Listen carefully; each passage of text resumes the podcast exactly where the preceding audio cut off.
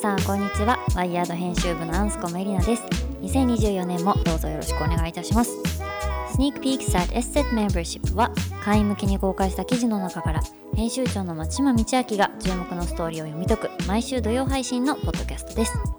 SZ メンバーシップ向けに公開した1月ウィーク2の記事テーマにはスタートアップを掲げていますが世界中のスタートアップから大手企業までがアメリカのラスベガスに集結する年に一度の家電見本市セス。あの Consumer Electronics Show のことですねに松島編集長が参加しているので今週は現地からのレポートという形でお届けしますそんな松島編集長ですが、ワイヤード日本版の東京リジェネラティブフードラボのポッドキャストでもおなじみの、えフードイノベーションに造詣の深いアンロックスの田中宏隆さん、岡田明子さんと一緒にいるとのことで、今日はお三方によるトークになります。松島さん、田中さん、岡田さん、よろしくお願いします。というわけで、今日はですね、アメリカのラスベガスから特別編ということで、あのお届けしたいんですけれども、えー、今この僕の隣には、えー、アンロックスの岡田さんと田中さんが、えー、座っていらっしゃいます。よろしくお願いします。ます今回はアンロックスということで CS あのそうですね。参加ですね。はい、参加になります、アンロックスとしては初参加ですね。はい。はい、もう結構毎年いらしていて、うん、今回ついにということ。そうですね。もう我々7回目とか8回目とか、はいはい、そんな感じなんですけども。もうあのずっと。CS からラスベガスの街の攻略の仕方までいろいろと僕はいつも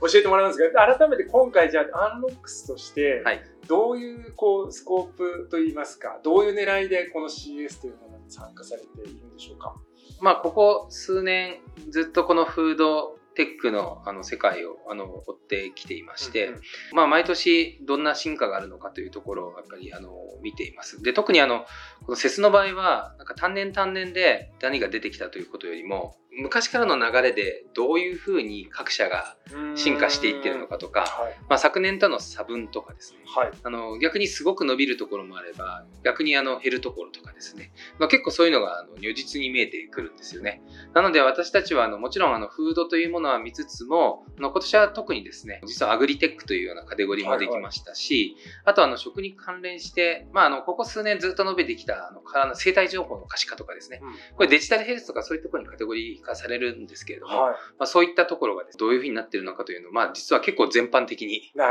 見に来ております。はい。面白いですね。はい。なんというか、まあ、ワイヤードでもね、あの、年末年始に、あの CS の最初の予告の記事が出た時に、はい。もう、いや、もう今年は AI、もうすべて AI に溢れたようなものになるからっていうので、はい、多分それはね、あの、今回 CS を見ていても、本当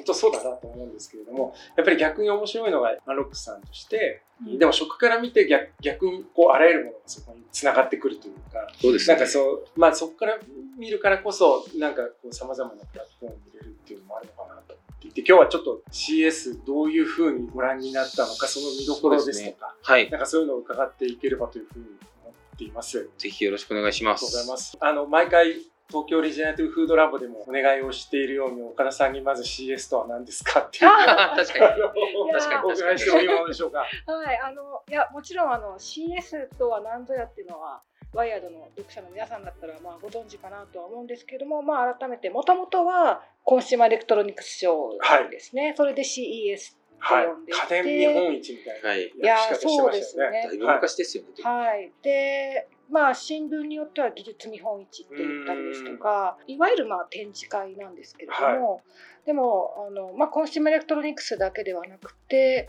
多分78年前ぐらいからかなだんだんこう自動車とか、はいはい、そのやっぱこういうデジタル AIIoT みたいなものがだんだんやっぱり出てきてでそれがあの応用される分野っていうのがどんどんこう広がってきていてで結構そのドローンとかああいうロボティクスもあるしコンシューマーだけじゃなくて結構その産業よりのものもどんどん出てくるようになって実はフードはね新参者ではありますね。そうですね。はい。で、あの、もともと家電っていう意味では、冷蔵庫とか、はい、ああいう調理家電っていうのはあったんですけれども、はい、はい。で、それが connected になって、新しいサービスと連携してっていうのはもともとまああったスコープではあるんですけども、ね、途中からやっぱりこのフードそのものに対するやっぱりあの技術の進化っていうのがこの CS でも取り取り上げられるっていう形になってきたので。結構毎年あの、うん、この数年あのカテゴリーが増えていくんですよね、はい、その何年前だったかな？自動車のこのカンファレンスがあの、ドーンとできたんですよ。17年か18年だと思うんですけども。で、そこで、あの、ある方はもう CES はカーエレクトロニクス賞じゃないかとか。なるほど。C はね、結構あの、その CES、最近も CES って言い方するんですけども、はいはい、そこにいろんなその当て字をする方もいてですね、特に今年は、あの、冒頭のテックトレンドウォッチという、あの、これ公開もされてますけれども、はい、あの、中で言ってましたが、なんかもうアメリカ最大の、あの、自動車見本市になるぐらい。モビリティ賞よりもこっちの方が、はいそのモビリティのなんか全貌を捉えてるんだそうですね。今日確かにそのコンベンションセンターのはい、ノースホールとか、ウェストホールとか、はい、あ、行かれました。そうですよ。そうなんです。全部車です。で、なんかそうじゃない、必ずしも車に特化してない企業とかも、もう車側のやつを全部作はい、そうなんですよね。なので、まあ、自動車が増え、その後、えっ、ー、と、エアラインとかも入ったりとか、うん、あとあのサービスプレイヤーとかですね、あの動画配信のプレイヤーとか、で、今年はあの、コスメティックスのロレアルが初めて、はいはいあの、キーノートキーノートした。あと、資生堂さんもね、はい、初めて展示をしたと。そうですね。さっき、あの、ちょっとやってきました。え？あ、そうですか。あ、やってきたんです鼻の形であなたの肌のあの今後の課題がなるほど、はい、だから本当にそういう意味ではこうね78年ご覧になってると、うん、もうなんか単に CS だって毎年打つとものすごいドラスティックに変化があるっていう。そうですね。でその中でやっぱり今年はそのフードっていうものがもう一つ大きくジャンルとしてこうで出てきていて、うん、田中さんも今日は、えーと、カンファレンスでもそうですね。はい。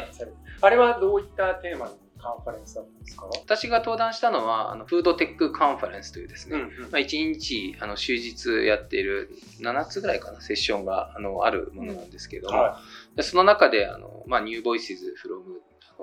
world ということで、うん、まあ、いろんな領域で取り組んでいる方々と食の面について話すっていうものなんですけども、はい、まあ、そのカンファレンス自体は食と AI とかですね、うん、キッチンの未来とかリテールの未来とか、あのフードテックのものがあります。はいはい、で、実はあの今年はちょっと拡張して、去年は半日だったんですよ。初めて、あのそのフードテックのカンファレンスができたのが一昨年で、一昨年。はい、フードテックのカテゴリーができて、で、去年、もうやってで今年それがあの終日になって、はい、結構カンファレンスが増えるっていうのは結構重要なメッセージらしいというふうには話を聞いていて、まあそれともう一つできたのが実はあのアグテックですね。その1月のあの9日、はい、ちょうどあの昨日にあの半日やってたんですけども、でアグリとフード、はい、これ両方ともあの私たち一緒にあの SKS ジャパンをやってい。る、マイクがコーディネートしてるんですけど、まあ、説的に言うと、まあ、フードテックというようなカテゴリーで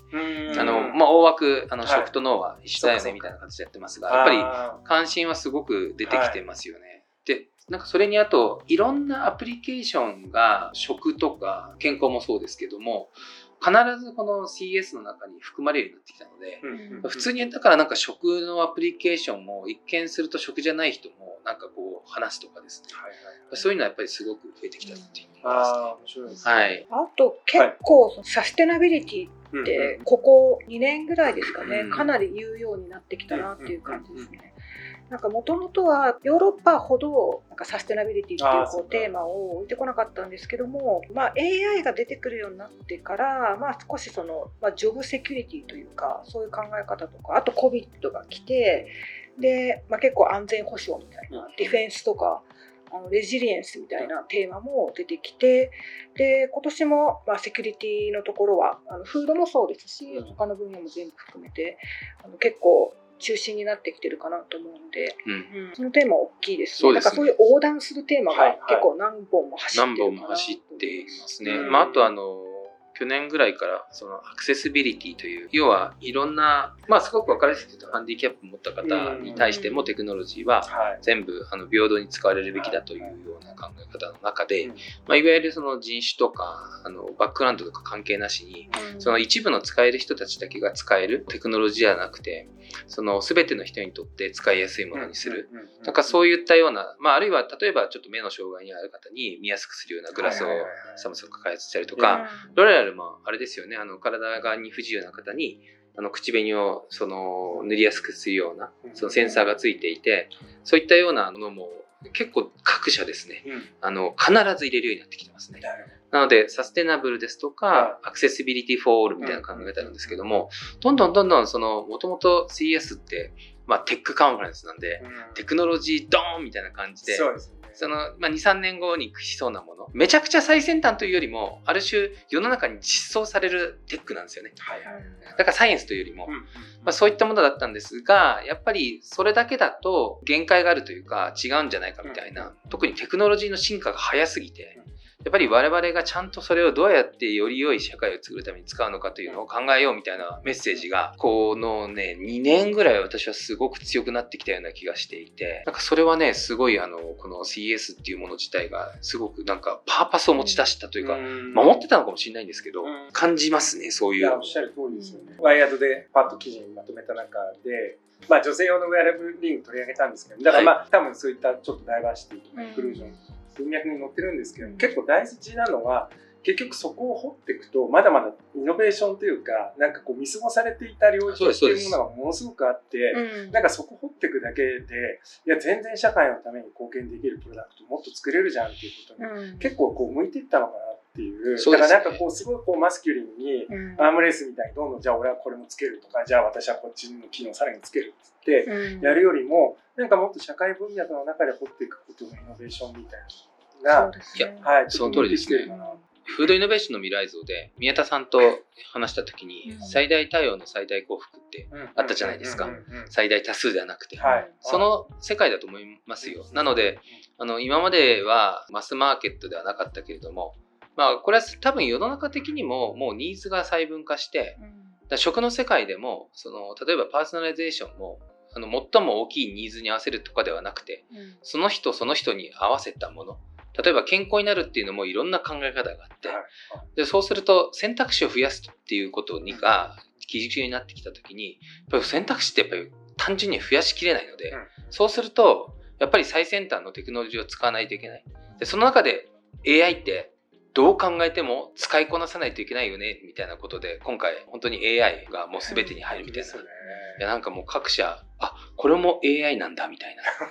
逆になんかあの今日どちょっと打ち合わせしてるところと話しててもう口悪いんですけれども、うん、いやすでに AI ウォッシュが起こってるみたいなことを言っていて、うもうなんかでそそこはあのちょっと当社がこれ AI ってこう歌えってこう広報から言われたからこう入れてるんだけど、そんな大したもの使ってないから、僕はちょっとそこの部分は押したくないんですみたいなこと言っていて、でもまあ、そうなってる中で、まあだからそこはね、これからどんどんどんどん本当に実装されるのかどうなのかとか、まあ見えてくると思うんですけれども、まあでも、あの、先ほどおっしゃったように、最初のね、メディアでのこう新しいトレンドっていうので、うん、まあまず最初にぶち上げたときに、ファームトゥーテーブルの、あらゆるところにこう、やっぱりこうテクノロジーが入っていくんだっていうのを聞いて、いや、僕はそれデジタルファームトゥーテーブルだなって思ったんですよ。うん、で、で、それも、一見くっつかないじゃないですか。ファームトゥーテーブルってなんかすごい自然回帰の、なんかこうサステナブルで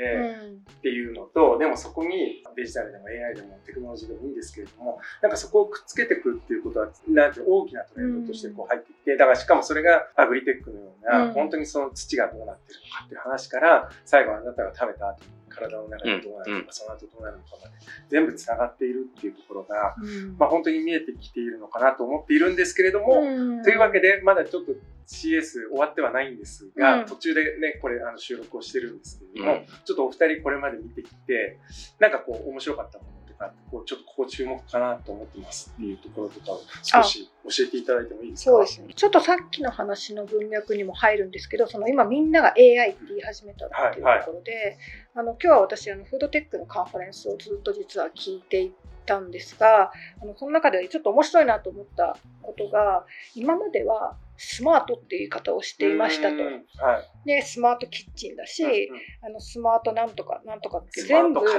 そう言っていて、はい、それが今 AI っていう言い方になったよねっていう話をあのパネルディスカッションにしてたんですよ。はい、でそれって結局どういうことなんだろうっていう話をずっとされていて確かに私たちもいろんなことをスマートって言ってますよねスマートホームとかいろいろ。でスマートっていうのはどちらかというとその、まあ、コネクティッドあのインターネットにつながって物がつながってでそこからそのサービスがこう出てきて何でもできるようになったよっていう割とテクノロジーの供給者側の目線で割とスマートって言ってっていて実はユーザーの方がそれをスマートと思っていたかどうかっていうのは よくわからんねっていう話をあのしてました。で AI っていうものになった時は今は多分まだあまりよくわかんないかもしれないんだけどこここそ本当にそのフィードバックがかかり始めてあの機械学習というか学習していく話なので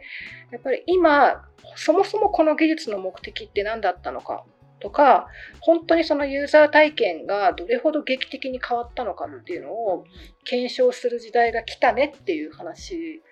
だったので、まあ、確かにそうだなと。だから今までだったらスマートって言ったところが AI っていうこに言い換わった時に、はい、なんか何がこのパラダイムシフトになるのかなっていうのをこう考えながら、ね、はい、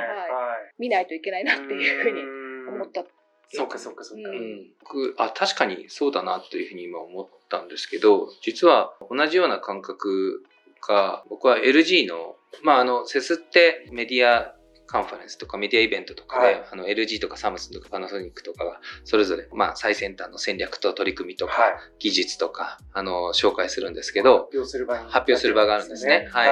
でちょっと細かく一個一個説明は YouTube とかも出てるので見ていただいたらと思うんですけれども LG は今まであのコンシューマーアプライアンスカンパニーだったけど我々は、えっと、スマートなんだっけライフソリューションカンパニーとか、うん、そんな言い方をしてて、で、その時に、面白い言い方してたゼロレイバーハウスみたいな、あの、そんな言い方をしていて、はい、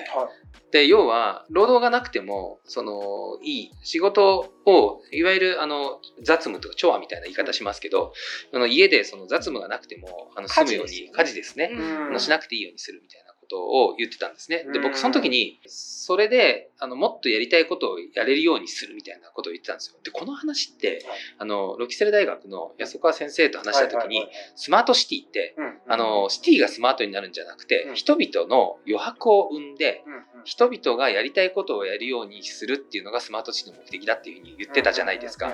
で、私はそっちの方に産業界がやっぱり気づき出したというか、だからこそアプリケーションが重要で、で、まあ、3年前にフードが入り、で、今年アグリが入り、で、今年コスメティックが入り、で、ロレアルの登壇も聞いてたんですけど、ロレアルもすごい面白かったのが、最初、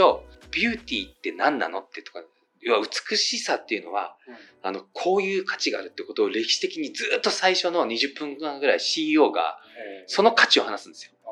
で、だからみんなもっとその美しさというものを、あの、人生の中でその楽しもうよと。化粧するということは自信にもなるし、それはある種その自己表現にもなるしとか、うん、そうそうしていくと、やっぱりそういった自分たちが何をしたいとか、などうやりたい、何を作りたいとかって思いを持てば持つほど、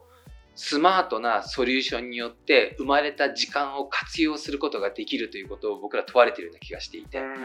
なので、セスも、私はキーワードが、実はライフっていう言葉がやっぱりすごく多かったんですよね。我々自身がこの CS とかを見て感じるのは、何を日頃の楽しみとするのか、そういったようなことをなんか改めてあの考えるような場にもなったと思うし、その結果、その具体的な活用方法を提示するようなスタートアップは、やっぱり増えてたなと思いますしね。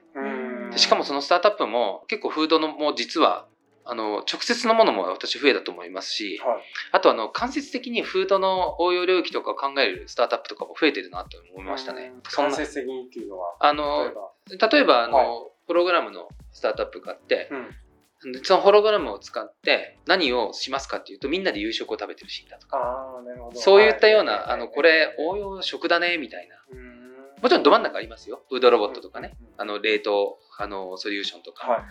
だけどやっぱりその技術って、あのどこにどう活用するとしたらあのこれ食体験に使えるんじゃないとか、それこそあのフードイノベーションの未来像で出ていただいたあのムイラボさんも今回展示されてましたけど、はいはい、やっぱりああいうそのまあ、カームテクノロジーのああいう考え方って、まあ、食卓であんまりなんかそのガジェットみたいなの出してやりたくないよねみたいな時に、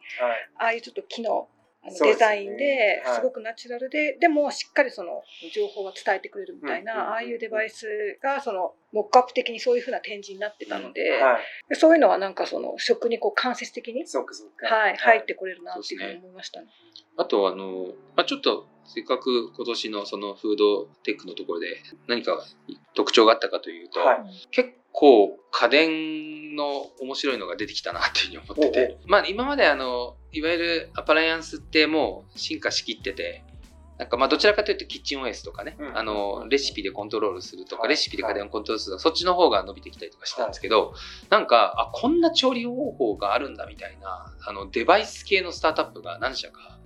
突き抜け方が出てきてまして、はい、松島さんもねあの記事で取り上げられたあのパーフェクターみたいな、はい、イギリスのその両面挟んでめちゃくちゃ短い時間で、あれなんだ。時間がやばいですよ、ね、やばいですよね。印刷ミスかと思いましたもん最初。ね いや。1分半ぐらいでやばくないですかね。あれ800度とか900度でしたっけ、ね、いくんですよね。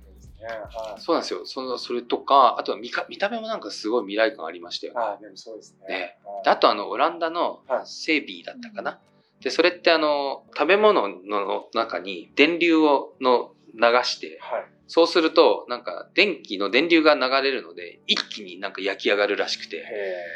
なので、あの、僕実際にあの、展示会場で、あの、チリコンカンを作ってくれたんですけど、はい、チリコンカン本当に全部生のお肉とかも、あの、原料があって、はい、で、ぐるぐる混ぜて、はい。ケースに入れるんですよ。はい、で、あの、ちょっとあの、いわゆるストーブみたいな、この針みたいなのを入れて、電流が流れるのを入れてやると、はい、チリコンカンってなんか普通調理すると2、30分かかるらしいんですけど、はい、4分で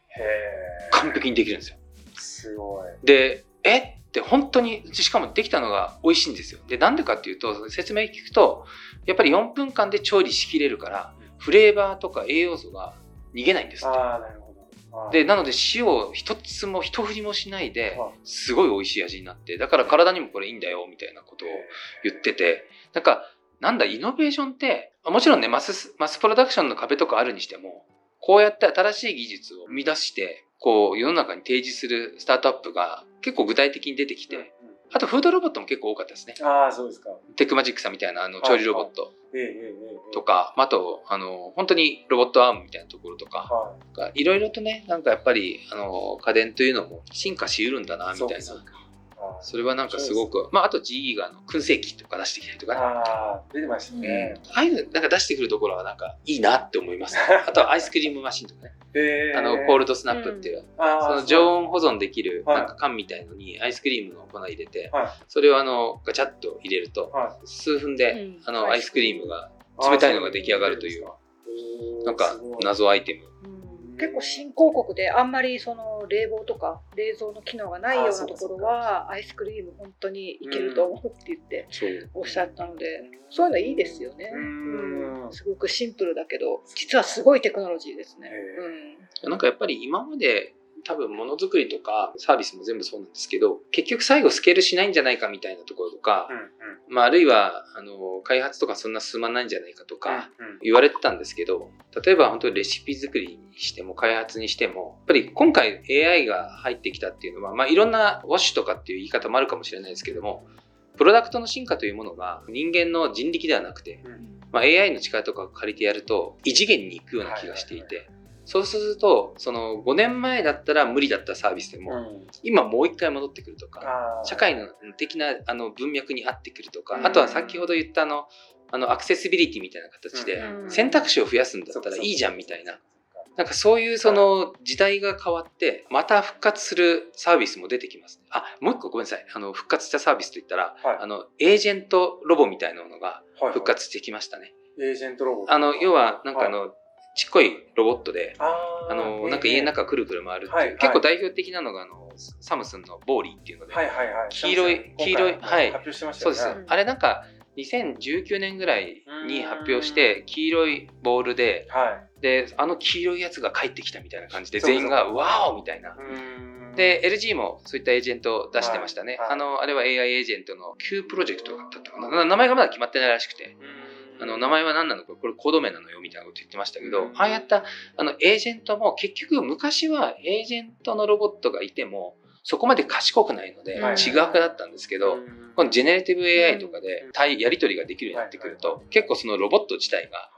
しかもロボティクスの技術ももう上がってる。上がってるじゃないですか、センサー技術も。そうなんですよ。統一されて、またとか、そうなんですよ。そうなんですよ。そうすると、まあ、なんか、あの、まさにサムソンとかはスマートシングスだっけ、でね、全部つなげて、あの、やってますから、こう、確実に、このピースを積み重ねた企業が、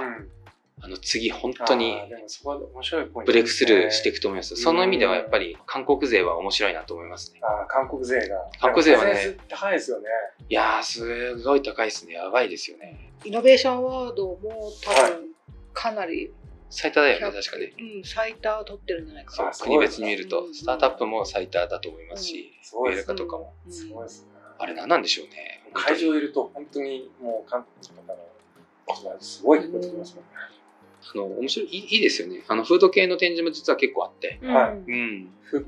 活っていうのもすごく面白くて、うん、たまたまこの会議の中で、あのソニーホンダにちょっとインタビューする機会があって、そこでこうデザインのこととかを統括してる石井さんが。言ってたのは、やっぱりこう、あの、まあフィーラーって今回も発表したんですけれども、まあもともとはもう5年、6年、7年前ぐらいからこう動いていたんだけれども、で、まあ今回例えば、その、マイクロソフトと組んでオープン AI を入れるんですよ、みたいな話をしていたんだけれども、まあ、考えてみると、もうなんかその、もう何年も前にそこって実は一番最初のプロトタイプがあったんだみたいなことを言っていて、だから多分 AI で何ができるかって割と僕ら実はもう想像はずっとしていて、確かに。でもまさに田中さんね、おっしゃったように、じゃあ2018年、19年の時点でそれができたかっていうとまだまだちぐはぐで、なんだけれども、もしかしたらあの時考えてたことって今だったらできるかもっていう、なんかそういうブレイクスルーの仕方みたいなのが、なんか今年は出てきてるのかなっていうか、要するにあの時やりたかったんだけど、できたなと。もう一回今あったらできるかもっていう。そうですね。そういう、それですね。はい。さっき岡田さんが言って、なるほどなと思ったのが、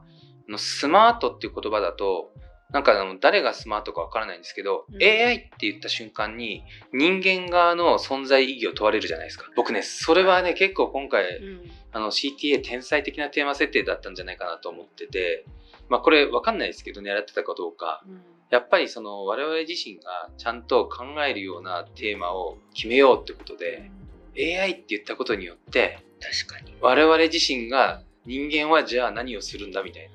な。人間の力を試されてるなんか、すごいいいなんかカンファレンスになんか CS なんか本当になんかコミュニティ化してきてるなっていうのを感じますね。やっぱカンファレンスでも AI はやっぱり人間をエンパワーするものじゃないといけないよねっていうふうにはやっぱり話していたし、あとなんかもう一度やっぱパーパスっていうとこを考えると実はローテクでもよくて、そうそうそう本当に CS ってなんか全体で今4000社来ていて過去最多って言われていて、はい、そのうち1400社ぐらいスタートアップなんですね、はい、まあ、スタートアップがローテクとは言わないんですけども、でも本当にそのすごくシンプルなことでもめちゃくちゃソリューションとしては可能性があったりもするので。でそこに AI が入るとこうリープフロッグでこう、急になんかいろんなものとつながって化けるみたいな、で単純にこう AI 入れるんじゃなくてその AI と人間との関係性を考え抜いてそれをこうインストールできれば、ねはい、何かこう大手のところが金が出たってやるのとは違うこうソリューションを出せるっていうことですよね。そうですね。最後もう一回ロレアルに戻っちゃいますけど、うん、ロレアルってやっぱりなんかそういった意味ではちょっと非常にユニークな発表したなと思ってて、うん、あの最後にヘアケア製品とかを発表したんですよね、いろいろね。はいはい、ドライヤーみたいな、ゼアドライヤーとか、あの、あとはその、美容室で使う、その水を、あの出すとか、それ実は、ロイヤルメーカーじゃないじゃないですか。はい、で全部、その、組んだのは、まあ、スタートアップだったりしたんですね。あスタートアップに返してもらいましたと。で、はい、ロイヤルは何をあの彼ら持ってるかというと、もう彼らは本当にこのコスメティックに対するデータを、もうその創業からもうずっと貯めてきて、その無数の人々のニーズを理解していて、なので人人人をやっぱりよりエンパワーしたいみたいなことでなんか人間を見続けたプレイヤーがテクノロジーのいわゆる最先端のテクノロジーとかは社内にないけれども、スタートアップの人たちに頼りながらやるみたいな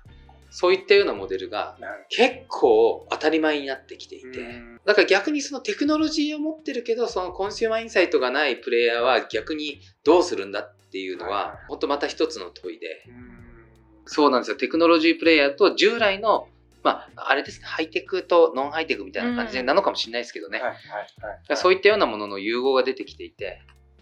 テクノロジーというものの意義が拡張しだした説なんじゃないかなとかって。なんかトレディショナルテックみたいなカテゴリーが出てくるんじゃない、うん、要は伝統技術をテクノロジー再定義するようなカテゴリーとか出てきたら面白くないですか、ああ、面白いですね。いや、ありがとうございます。ちょっとまたまた 伺いたいんですけどそうですね。はい。そろそろ、ね、えっと、これ明日も二人お忙しい中で、ちょっと無理して、あのお時間取っていただいたんで、でもまたあのぜひねあの終わってからでもまたインサイワイドの記事の方でもお願いしたいですし、東京リジナリティブフードラボも、はい。えー、今年まあちょっと第2期じゃないですけれども、はい、まあ今年のあの計画というのをちょっと着々とね僕らの方で進めていければそうですね。はい。また春ぐらいにはちょっと、ちょっとご紹介できるよはい、大きなご記念仕掛けられると思います。はい。ますんで、あのぜひお楽しみはい。ポッドキャストも含めてそちらもお楽しみいただければます。本当に田中さん、岡田さん、あのラスベガスの そうですね、ラスベガスのスフィアが見える。はい、今ここからみんなでスフィアでなんか人体が回ってる。座ってますね。すごい見ていますっていう、はい、そんなような部屋が。ありがとうございました。はい、ありがとうございます。よろしくお願いします。はい、今年もよろしくお願いします。松島さん、田中さん、岡田さん、ありがとうございました。セスの報告はいかがでしたでしょうか Spotify の Q&A や SNS アットマークワイヤードアンダーバー JP でご感想などお待ちしております。SZ メンバーシップ向けの1月ウィーク2の記事としては2053年に筆形のガジェットとギアやパリやアムステルダムマドリードの注目のスタートアップ連載フォークリエイターズの第5回も公開していますのでそちらもぜひチェックしてみてください。ワイヤードは変化し続ける世界を理解するための情報とアイディアの源泉でありカルチャーからビジネス科学デザインライフスタイルに至るまであらゆる側面に光を当てる。未来を実装するメディアです。